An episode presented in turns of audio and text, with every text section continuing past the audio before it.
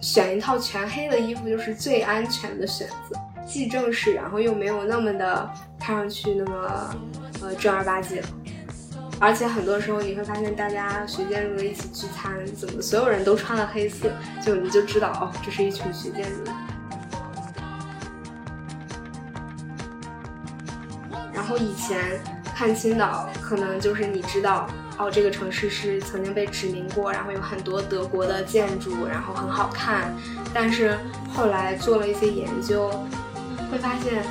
哦，原来那个时期就是，就是整个城市现在都保留了一种殖民的印记，就实行了一种打引号的种族分离的这种政策。就这是我在之前完全不知道的。经申遗的这些遗产，在没有疫情的时候，它很多的经费来源是游客的，就是门票收入，还有他们带动了周边呃一些旅游业的发展。但是就是在疫情之后，整个旅游都被切断了，很大的经济来源相当于都没有了。但其实疫情也是很很神奇的，有一些积极的影响。比如说是一个珊瑚群，像对这样的遗产，就会发现没有了游客的打扰，海洋里的动物就其实生活的更自在，还有一些自然保护区，他们也是就是环境变得更好了。我觉得每一个建筑毕业生可能真的没有说把成为大师当做目标，那样就太难了。如果真的喜欢做建筑的话，就。你你有了机会来，哪怕只是实现一个完成一个小的住宅，可能都会挺有成就感的。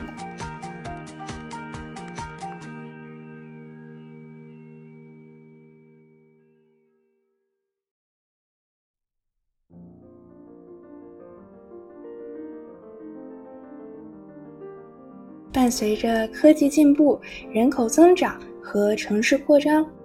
我们正置身于迄今为止人类历史上最大规模的建筑建设活动，也见证了越来越多光怪陆离的建筑物的诞生。它们有的典雅秀气，有的宏伟壮观，也有些不禁让人感慨：建筑师们的脑洞也太大了吧！普通人观察到的通常是建筑的外观。而内行人更多会留意建筑的流线设计，它给人的空间感受，它与周围环境的融合，以及它对当地文明的延续。以上的全部也只是设计师思辨过程的冰山一角，建筑中还蕴藏着更多对人、对社会、对历史、对未来的新构想。所以，建筑师看世界时有什么不同于常人的视角？当他们谈论建筑时，他们在谈论的是什么？建筑师这个人群又有什么特殊的爱好？咱们今天就一起钻进建筑师的大脑。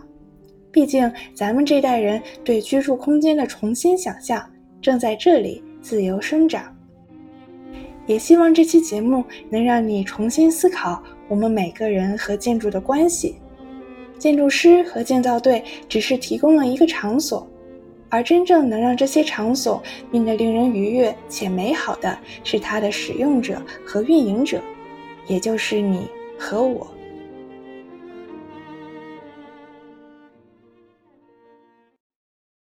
大家好，我叫宋磊，啊，我是欣欣的高中同学。高中毕业之后，我就在中国矿业大学北京读了五年的建筑学。啊，那之后我去了哈佛 GSD，读了一个两年的硕士项目，叫 Critical Conservation。我们主要研究的就是啊批判性的建筑保护，还有空间政治和基础设施等等方面的一些研究。毕业之后我就回国，然后相当于 gap 一年，这一年在做两个实习，然后今年即将要去剑桥读。建筑的 PhD。先想问一下磊磊，是什么样的一个瞬间让你决定要学建筑？因为我记得你大学刚入学的时候不是建筑专业，但是你后来毅然决然的转到了建筑系，是什么样的一个契机，就是让你觉得哇，这个这个专业好棒，我要学这个专业？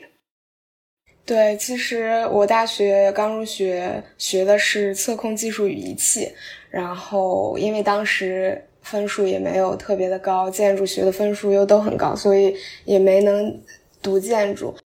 可能那一年就也是想先学一下自己本身的这个专业，看看是不是确实更适合自己。但是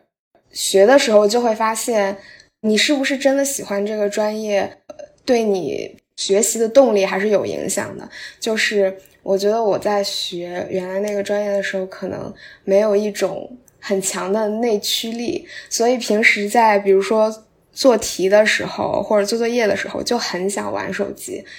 然后也不是那么的能投入进去。但是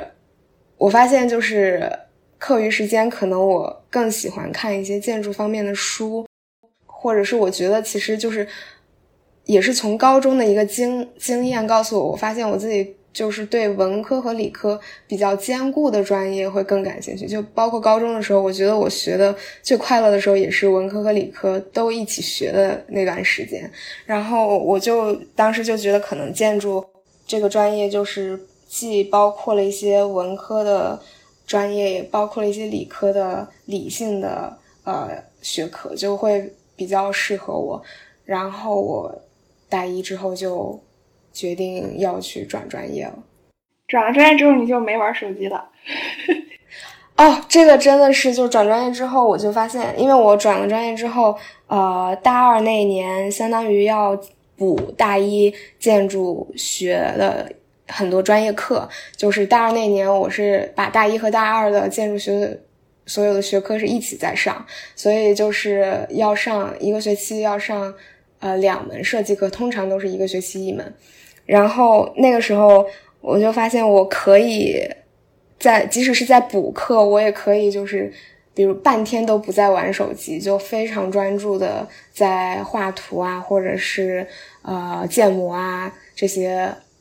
看上去很枯燥的工作，但是我都能够比较投入。然后我就发现有内驱力确实是不一样，就是会很专注。嗯，所以你们专业会有很多设计课。会有工程学的课吗？对我们建筑学其实是一个系统工程吧。我觉得它就是你既要兼顾这个呃设计的美感，也要兼顾这个楼是不是实用的。所以就呃我们通过设计课，你来熟悉就是设计的流程，就是怎么样一个步骤，包括第一步先做场地调研，然后第二步。再找一些案例。第三步，你可能是通过一些几何的元素来发展你的这个设计，或者是你就是单纯从功能出发来发展。所以设计是也可以有流程的。然后设计课主要就是通过呃每一门课可能是针对设计一个不同功能的楼，比如说我们都是从小体量设计到大体量，就是一开始是呃一个两层的别墅到图书馆。再大一点就是博物馆，然后会所、住宅，然后最后可能会也设计一些城市规划的东西。就是通过设计不同的东西，你来不断的深化你的这个流程。然后另一方面就是你呃平时还要学一些比较专业性的东西，就建筑结构啊、物理、力学这种。就是是怎么样能够真的实现这个楼的一些学科，但是这些我们也只是浅尝辄止，没有说呃像专业做这方面的人那么那那样去研究。然后这方面可能到工作的时候就会去跟不同的团队合作。还有就是人文方面的一些课程也会学，就是画画、美学，还有环境心理，然后历史、建筑史这些。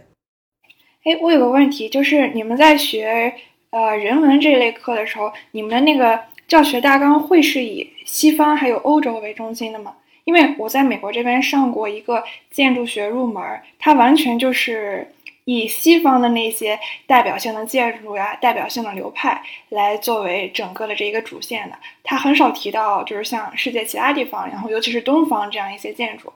就很好奇，在国内的课程是怎么设置的？对对，你这个问问题特别好。然后国内和国外其实挺不一样的，就是。国内的话，呃，建筑史这方面就是会分成两本书，一个是中国建筑史，一个是外国建筑史。然后我们分别是两门课去学这两本书。然后中国建筑史就是按朝代，就是古建那些寺庙啊这种东西也会学。然后现代一点的，包括四五年以后的一些建筑也会学，就是。呃，我们对自己国家的建筑会有一个比较系统的了解，然后外国建建筑史那本书就是，确实就是可能以西方欧洲为中心，会从呃比较古典的呃那种古希腊的形制开始学起，然后一直到现代主义后现代主义。但是我们当时是以具体的案例，呃具体的建筑来。就是一个一个的这样来了解的，然后你到了像你说美国的这种建筑课程，它就是可能另一种思路。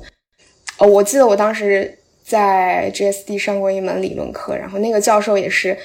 第一堂课他就会跟我们说，很抱歉，呃，我们这个课其实是按就是西方中心主义来设计的，主要也是对，因为当时可能。就那个氛围已经是大家学术界也意识到自己有这个问题，然后希望自己能更包容，但是他们也是说啊，因为我他们一直的专业领域就是呃这方面，然后他们本身又是西方人，所以这方面他们会讲的比较好。但是我们当时那门课，他也在很努力的想要加入一些就是东方的东西，比如说他会有一节课专门讲一些印度的。地方的一些建筑，就是呃，印度可能会有那种比较尊重气候的一些特别的本本土建筑。然后，但是西西方西方的课，它可能就是他们的设置都是一节课是一个主题的那种，不像我们当时就是按照时间线来学一个一个一个建筑，然后他们就会。在讲自己的主题的时候，如果感受到有一些东方的建筑是可以放进来一起说的时候，他们也会放。就比如说，当时他也讲到，就是我那个老师是对黑格尔研究特别多，然后他在讲黑格尔的那种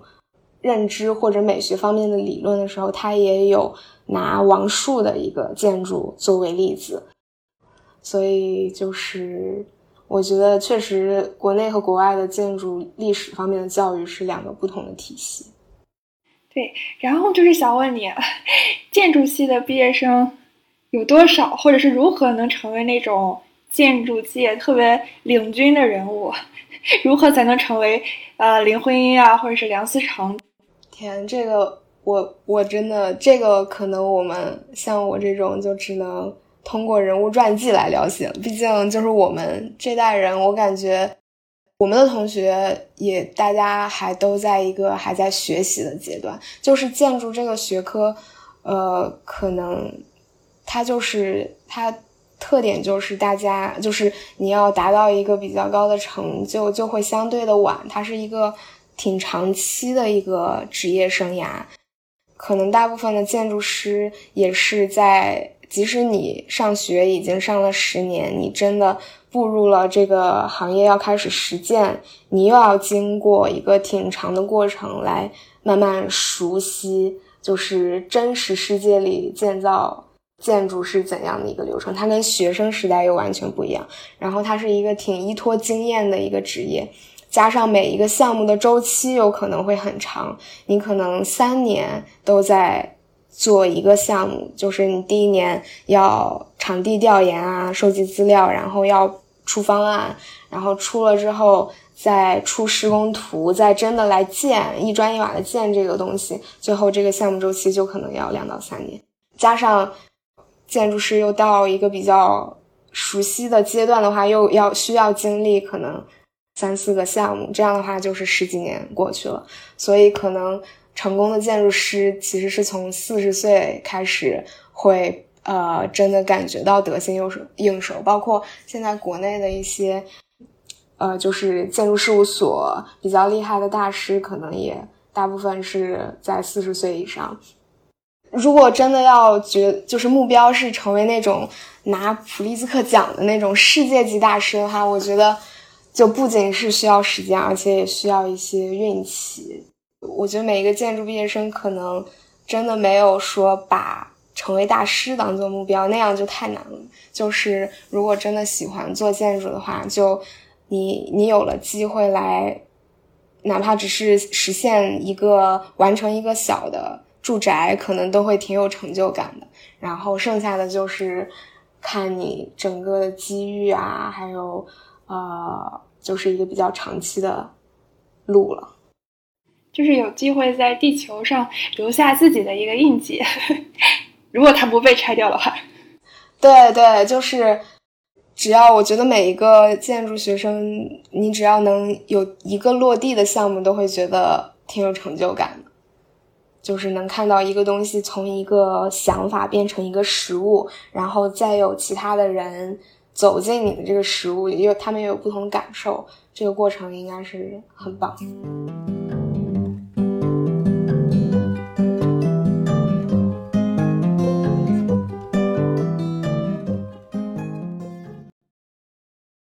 那当我们在谈论建筑的时候，我们大众想到的可能都是它的外观呀、造型呀，包括就是这种给我们带来这种第一视觉冲击的这样的一些东西。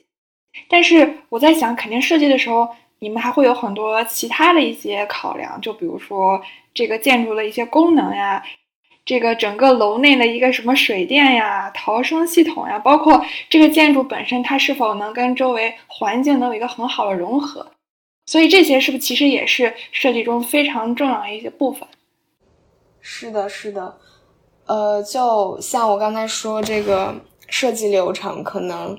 呃，第一步先是场地调研嘛。场地调研的时候，你就会关注到，呃，你这个场地周边有什么建筑，或者是它有一个什么景观，然后你就会开始想，就这个时候可能都会发画一些分析图，就是哪一个方位有一个什么。呃，什么呃值得注意的点，它它就会影响到你呃具体排放你这个建筑的功能的时候，呃的一些考量。比如说西边有一个很好的呃森林，那你就会想，是不是我要把呃这个楼里最需要景观的功能放在西边，这样它就能直接看到并且利用到这个森林，让这个森林不至于浪费。所以你肯定就不会把厕所或者是呃电梯间这种功能排在一个和森林相近的一个一一个一个地方。所以第一步的时候就是会对周围的场地有一个了解，然后会让你确定你大概的功能分区都是哪里，然后在在后面，然后你又确定了你这个建筑是什么形态，然后再具体的把不同的功能放进去。这可能就是一个比较初步的方案，然后至于水电、还有管井、还有像呃空调管线这些比较细节的东西，就是到你真的要出施工图的时候，就会会就需要画非常细致的一个节点一个节点的那种施工大样，然后会有专业的人就拿不同的图纸再去呃具体的施工。就其实是一个由大到小，然后由综合到细致的一个过程。哎，那哪些是你们可以不用管，可以扔给土木工程那些人的？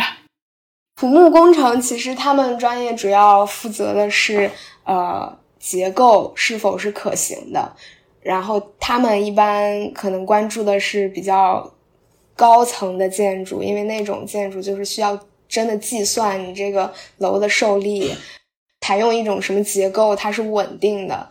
像我们一般的，比如说住宅或者是博物馆这种，可能采采取一个比较呃正常的，比如说砖混结构就可以实现的话，是用不到土木工程方面的人才去给我们计算这些受力的。对，但是如果要设设计那种比较异形的形态，比较就是。曲折，然后不是传统的四四方方的那种建筑，就需要他们在前期就呃计算，然后我们才能确定一个大体的形状。那个阶段是需要土木，然后再到后面就是各个不同的呃什么计排水那些的团队来负责。嗯，哎，我还有一个问题啊，就是风水这个东西在建筑学里面是一个什么地位？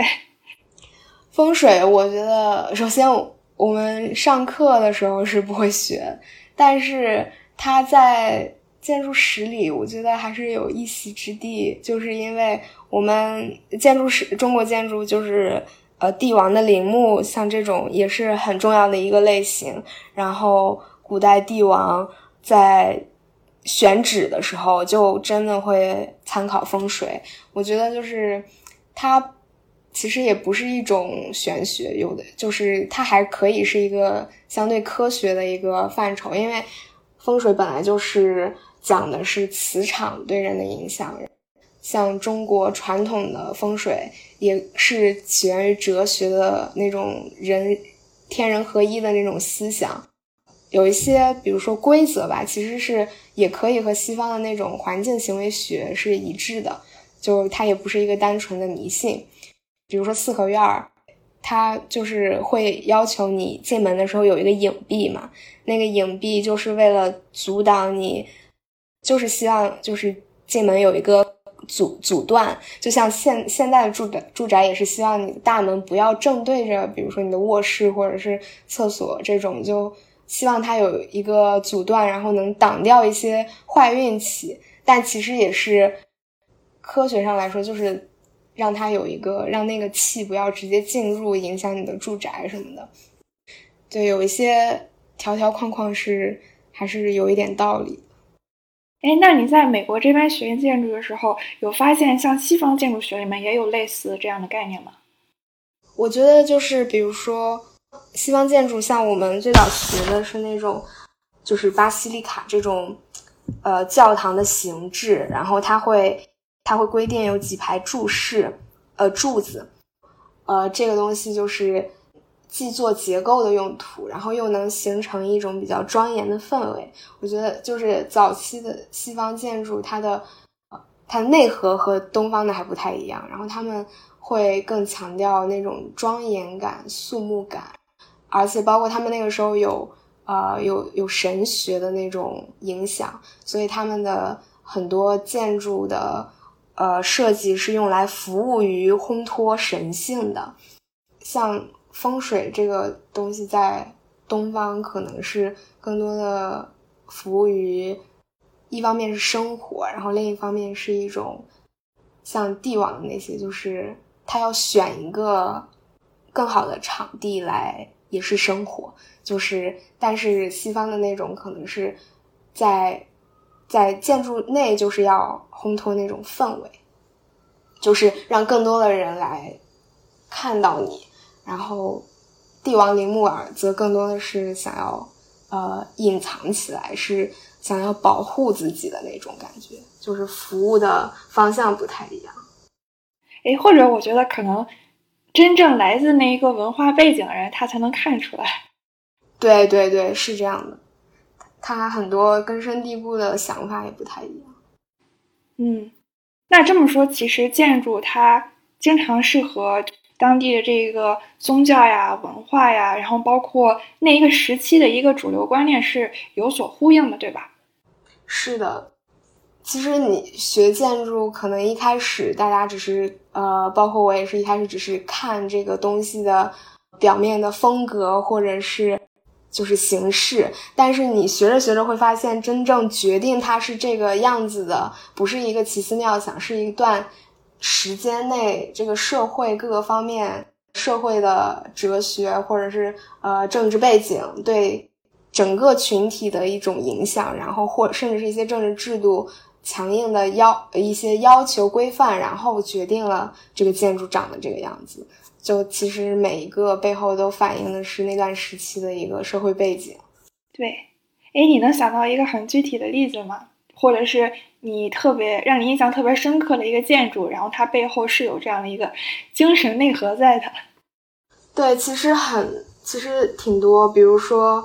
有两个时期给我印象挺深的，一个就是呃文艺复兴时期，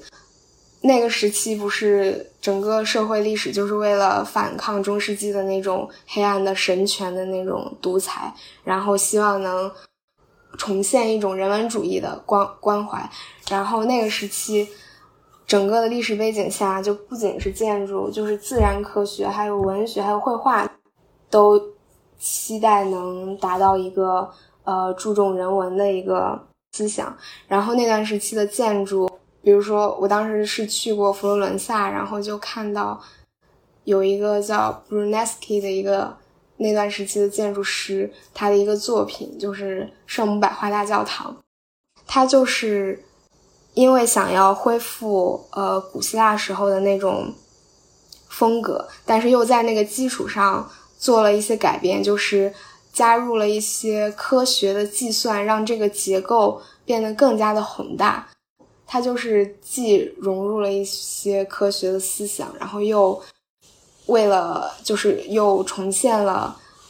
之前特别经典的一种古典的形式。就是一种，就是当当时社会的一个，就是整个思想大融合的一种具体体现。我就觉得当时看那个建筑就觉得很经典，即使过了几百年，都觉得能感受到那种力量。然后就是就是包豪斯时期，就是比如说到了二十世纪的初期，然后那个时候的社会又又不一样了。然后就是可能有战争的影响，然后。就整个社会可能就处于一个比较低迷的时期，没有那么追求艺术或者是文艺的复兴。然后那段时期的很多设计和呃和理念都是遵循的就是功能至上，然后理性至上。其实那段时期就是现代主义开始起源的一个时期，然后现代主义的建筑就基本上都是那种很理性的。四四方方的盒子，并且采用的是玻璃啊、钢这种材质，就是呃既好生产，然后又非常的又好就是复制。所以像纽约啊、芝加哥很多这些呃比较就是二十世纪兴起的城市，你会看到有很多那种钢铁感觉的那种摩天大楼。这个城市的基调就被那个时代的一些思想给决定了。对，我觉得这个东西就特别像，比如说像沉积岩，你看沉积岩它是那种有明显的层理结构，而且它每一层都封存了不同时期的生物化石，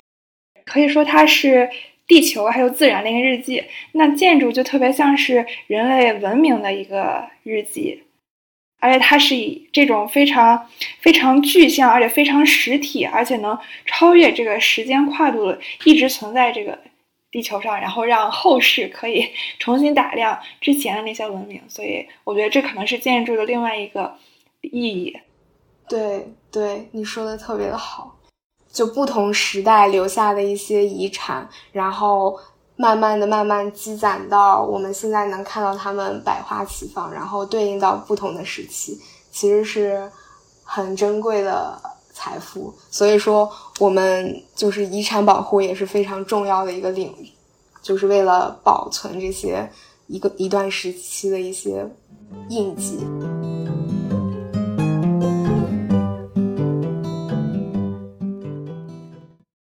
那你现在在做的实习也是和这个遗产的保护相关，对吗？就我这一年其实做两个实习。一个是在联合国教科文组织下面有一个亚太遗产中心，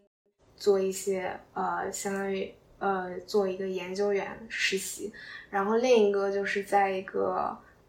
建筑事务所，也是做研究员。然后亚太遗产中心那个实习就是跟遗产保护有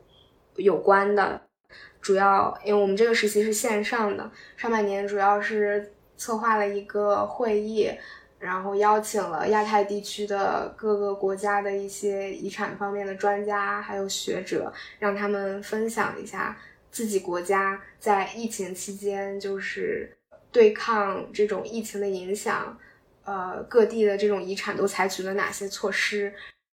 这样各个国家之间可以交流、互相学习，就是来对抗这个比较特殊的时期，就感觉还挺有意义的。就是能看到，虽然环境呃形势比较严峻，但是呃各国都有一些自己的方法，不管是从国家上的资助，还是呃就是各个遗产地的工作人员进行的一些特殊的，就是手段，都能让很多遗产就是继续。状况比较好的运营下去。哎，那为什么那个疫情会对遗产会有很大的影响呢？是是因为遗产遗产它是需要很多人去呃运营，然后包括它可能是作为一些博物馆的形式对外开放，所以这些可能会受到影响吗？对，就比如说这种呃像已经申遗的这些遗产，它每年的维持可能是。呃，在没有疫情的时候，它很多的经费来源是呃游客，游客的就是门票收入，还有他们带动了周边呃一些旅游业的发展得到的收入，然后这些收入也是会用于当地的一些居民他们的。一些呃生活，就包括当地的居民，他们很多人的工作也是用来，也是服务于这个遗产的相关行业。但是就是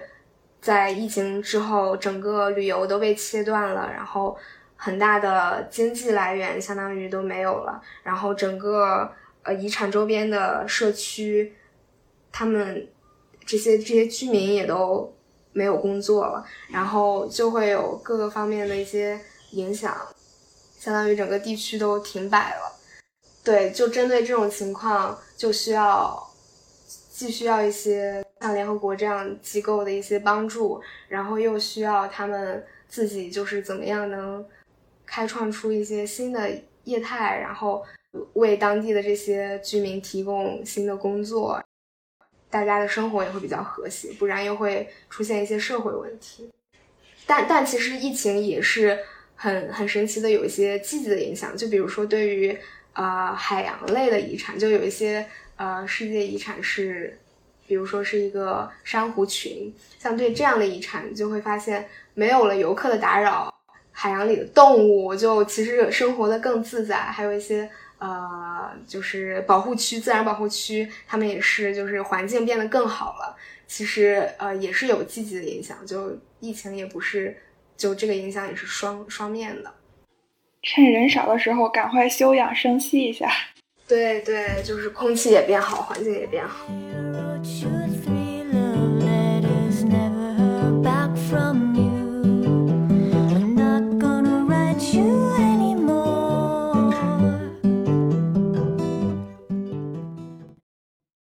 蕾蕾，你在学了建筑之后，你觉得你看城市还有看世界的这个视角有没有发生变化？因为我我之前和奶哥一起去逛一个展，然后我发现我的那个关注点就完全在那个各种展品上，但他其实在看那个 展馆整个那个建筑。对我觉得我们俩的这个视角，然后包括关注点就是大不相同。然后就很好奇，你在学了建筑之后，你自己有没有这样的一些变化？对对，会有。像刚才也有提到一点，就是以前看建筑可能就是单纯的看它，哎，长得它挺好看的，或者它很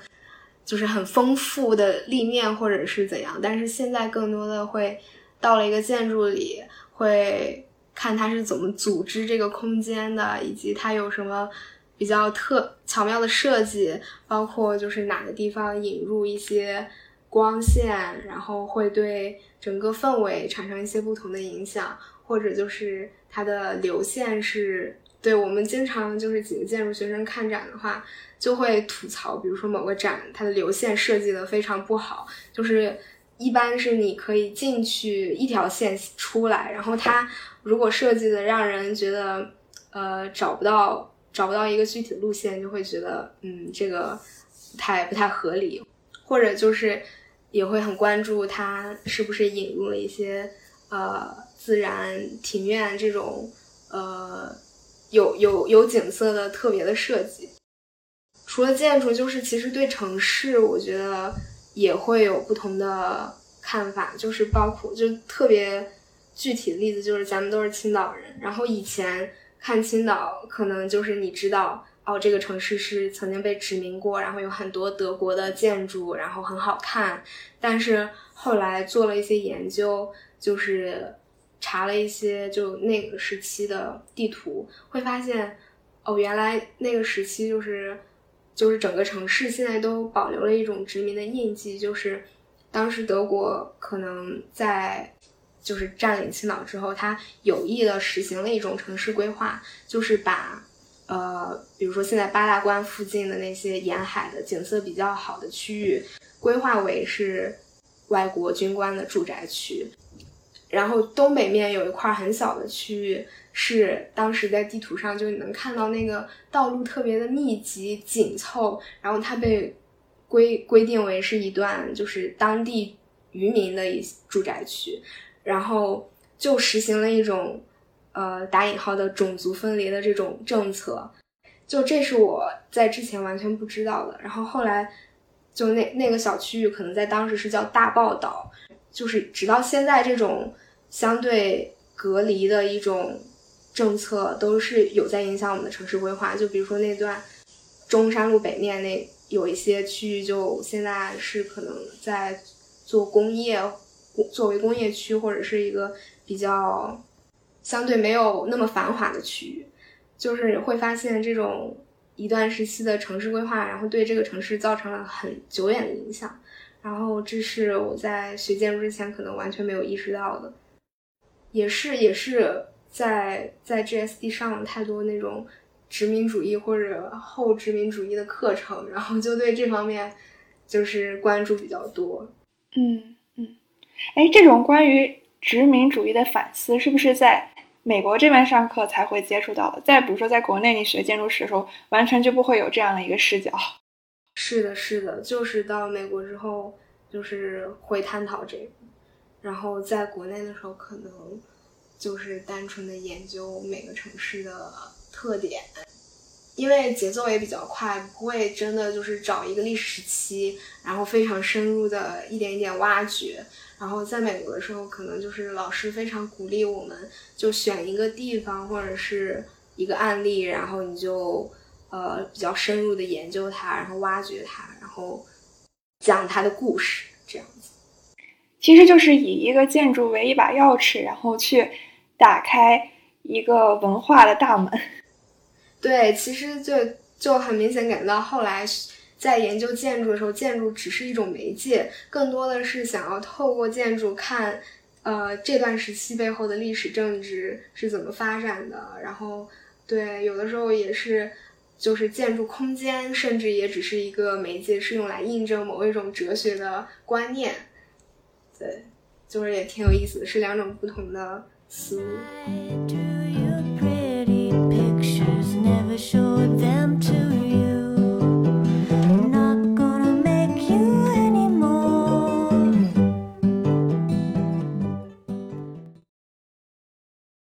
最近几年也去过很多很多国家，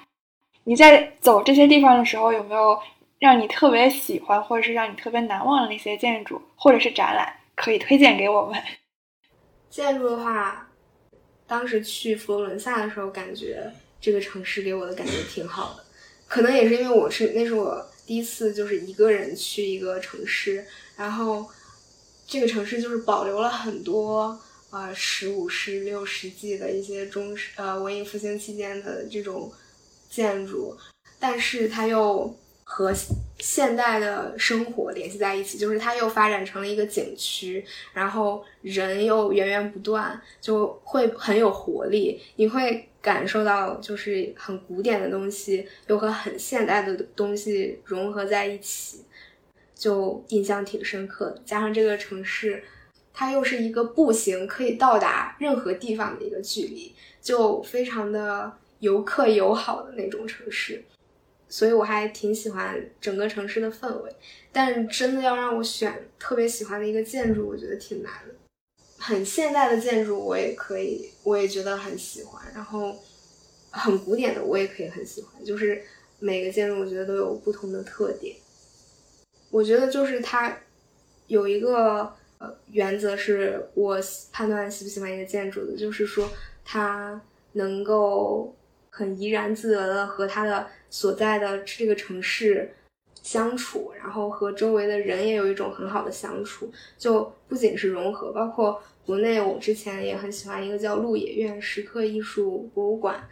它就是在成都周边的一个很荒凉的地方，然后当时去这个地方，我记得。要转公交、转大巴，然后坐三轮车，就大概折腾三个小时才能到那个地方。周边就是没有什么人，然后它也采用的是那种，呃，你必须要预约，然后一个时间段可能只有你、你们这群人的这种形式。然后就是一个很安静的场所，然后这种很安静的和也也让人感觉非常好，就有一个铺垫，然后你进去了，然后。前面会有树林，然后有个廊桥把你引入这个建筑里，它就有一层一层的递进。然后可能我比较在意那个建筑给你的这种氛围和环境带给你的那种感受的影响。嗯，还想请教你一个小问题：如何才能把建筑物拍的特别的好看？哦，其实对这个就是拍久了会发现有几个就是小诀窍，就比如说。你拍的时候可以，呃，只拍一个局部，然后留，比如说留一个天空的背景，或者一个相对干净的背景，呃，然后 zoom 到一个局部上，然后让让这个照片会比较有特有有重点，或者是对注重一些留白。一般就是觉得这个照片不太好看，可能是因为仅仅是因为它没有抓到重点，让这个。看的人不知道到底要在看什么，所以一个就是呃强化一个中心，然后可以只拍一个建筑的局部，就比如说一个比较有特色的一个窗户，或者是或者是一个比较有特色的门，或者就是这个建筑的一个角，然后旁边是天空为背景的，就是有一个空白的背景，然后来衬托它，或者就是如果你真的要拍一个。建筑的全景的话，就我们可能也会后一定要后期，然后后期调一调那种透视，比如说让这个建筑的竖向的线条更垂直一点，这样你会感觉到这个东西你拍到的是一个立面，而不是一个就是人一般从下往上仰拍就会整个面就会倾斜嘛，然后所以你调一调透视。会有一种错觉，会感觉你是在半空中拍这个建筑，就会让它变得四四方方比较规整。然后就是对，也可以有的时候拍一些比较对称的，就是营造那种对称的构图也可以。还有就是对拍的时候，可能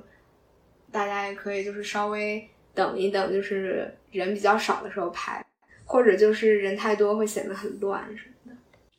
嗯，哎，那你们建筑学专业的学生有没有一些比较特别的爱好？就是大家会因为做设计，就做 studio 的时候，每每学期都会有评图嘛。然后评图的时候，呃，你要打扮的相对正式一点，去介绍你的方案。但是大家学建筑又没有那么，又不是那么正式的人，然后大家也不会穿西装什么的，就会。所以就选一套全黑的衣服，就是最安全的选择，既正式，然后又没有那么的看上去那么呃正儿八经。反正而且很多时候你会发现，大家学建筑的一起聚餐，怎么所有人都穿了黑色，就你就知道哦，这是一群学建筑的人。其实很多学艺术的，我发现也是这样。就我问过一个呃学设计师呃学服装设计的朋友，他为什么也是只穿黑色？他就是觉得觉得他们对衣服的搭配。要求比较高，但是又平时很懒的搭配，然后就会选择穿全黑的，就没有错。哎，所以黑色是不是一个比较安全、一个比较保险的一种选择？对，是很保险，就是你只要穿全黑的，你肯定不会出错，然后又看上去好像挺酷的样子。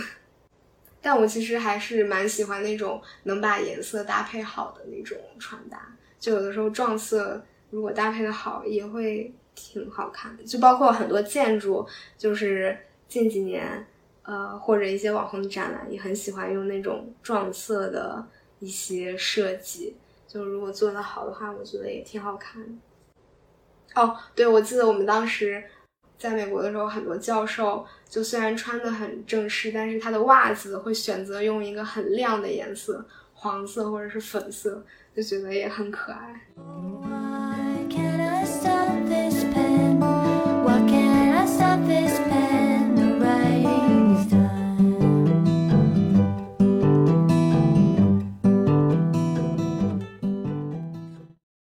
那你有想过你心目中的理想住宅是什么样的吗？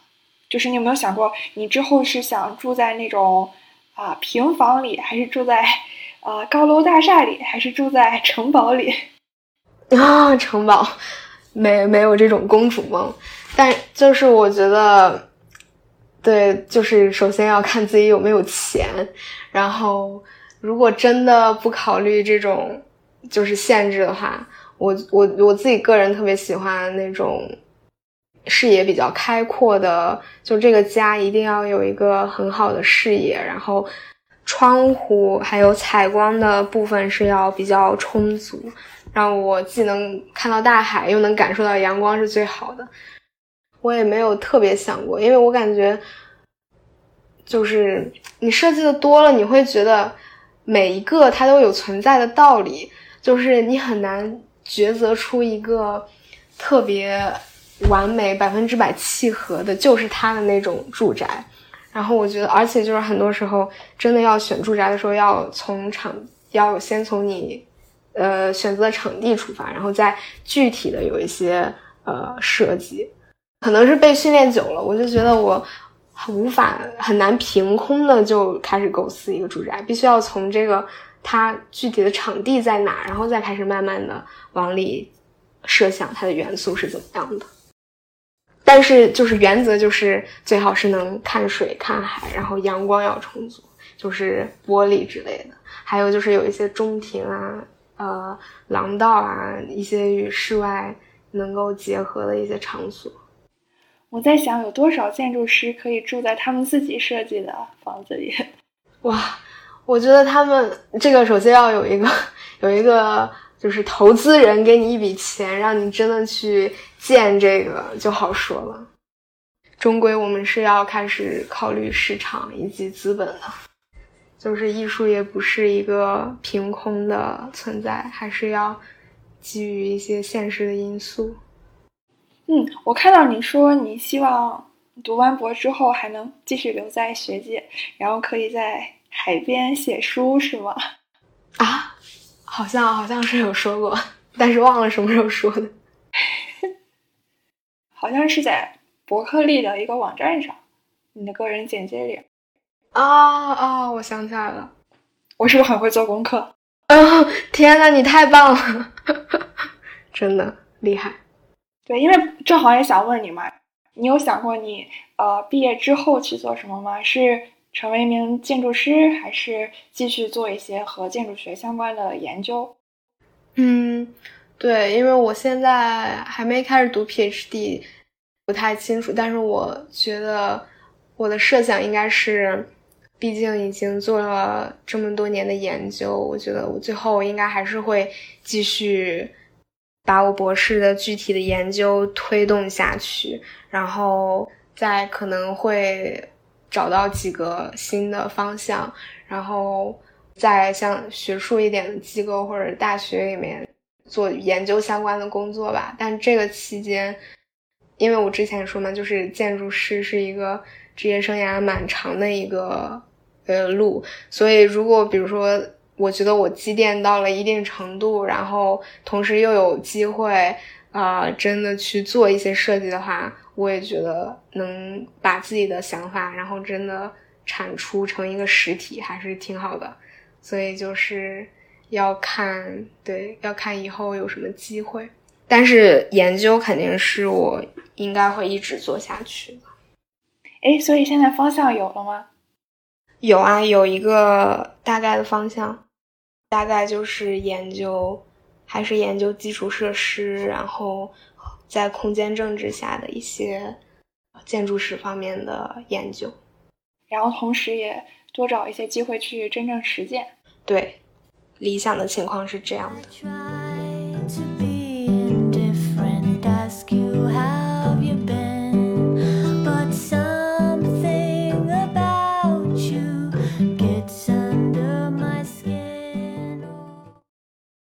最后还有一个问题，因为我知道。你一直是特别特别喜欢埃菲尔铁塔，就是这么多年之后，它在你心中还是 number one 吗？嗯，我觉得 number one 算不上，但是它确实是我最初就是像是一个 icon 一样的存在，就是就包括埃菲尔铁塔刚。出现的时候，整个巴黎并不接受它嘛，因为它是一个比较现代的产物，然后又是全钢铁的这样一种设计。但是它就是，呃，在跨时代了之后，很好的一直立在那里，然后慢慢被人接受。就我觉得它最背后的内核还是挺感动、挺打动我的。然后现在对我来说，就是如果有这个元素的东西，我会。觉得很棒，就是是曾经一段时间，就是能够寄托我的一些情感的一个物件，一个纪念碑一样的存在。但是它也慢慢的就变成了，就是更多的还对很多人来说是一个打卡地。对我觉得就是现在很多就是呃东西都面慢慢被商品化，包括互联网传播，就是很多东西都变得没那么独特了。但是也慢慢被更多的人接受，所以这个东西的含义就很双重。不过还是祝你能设计出你心中的属于你的埃菲尔铁塔。天哪，那太难了！天哪，好的，借借你吉言，但是我觉得太难了。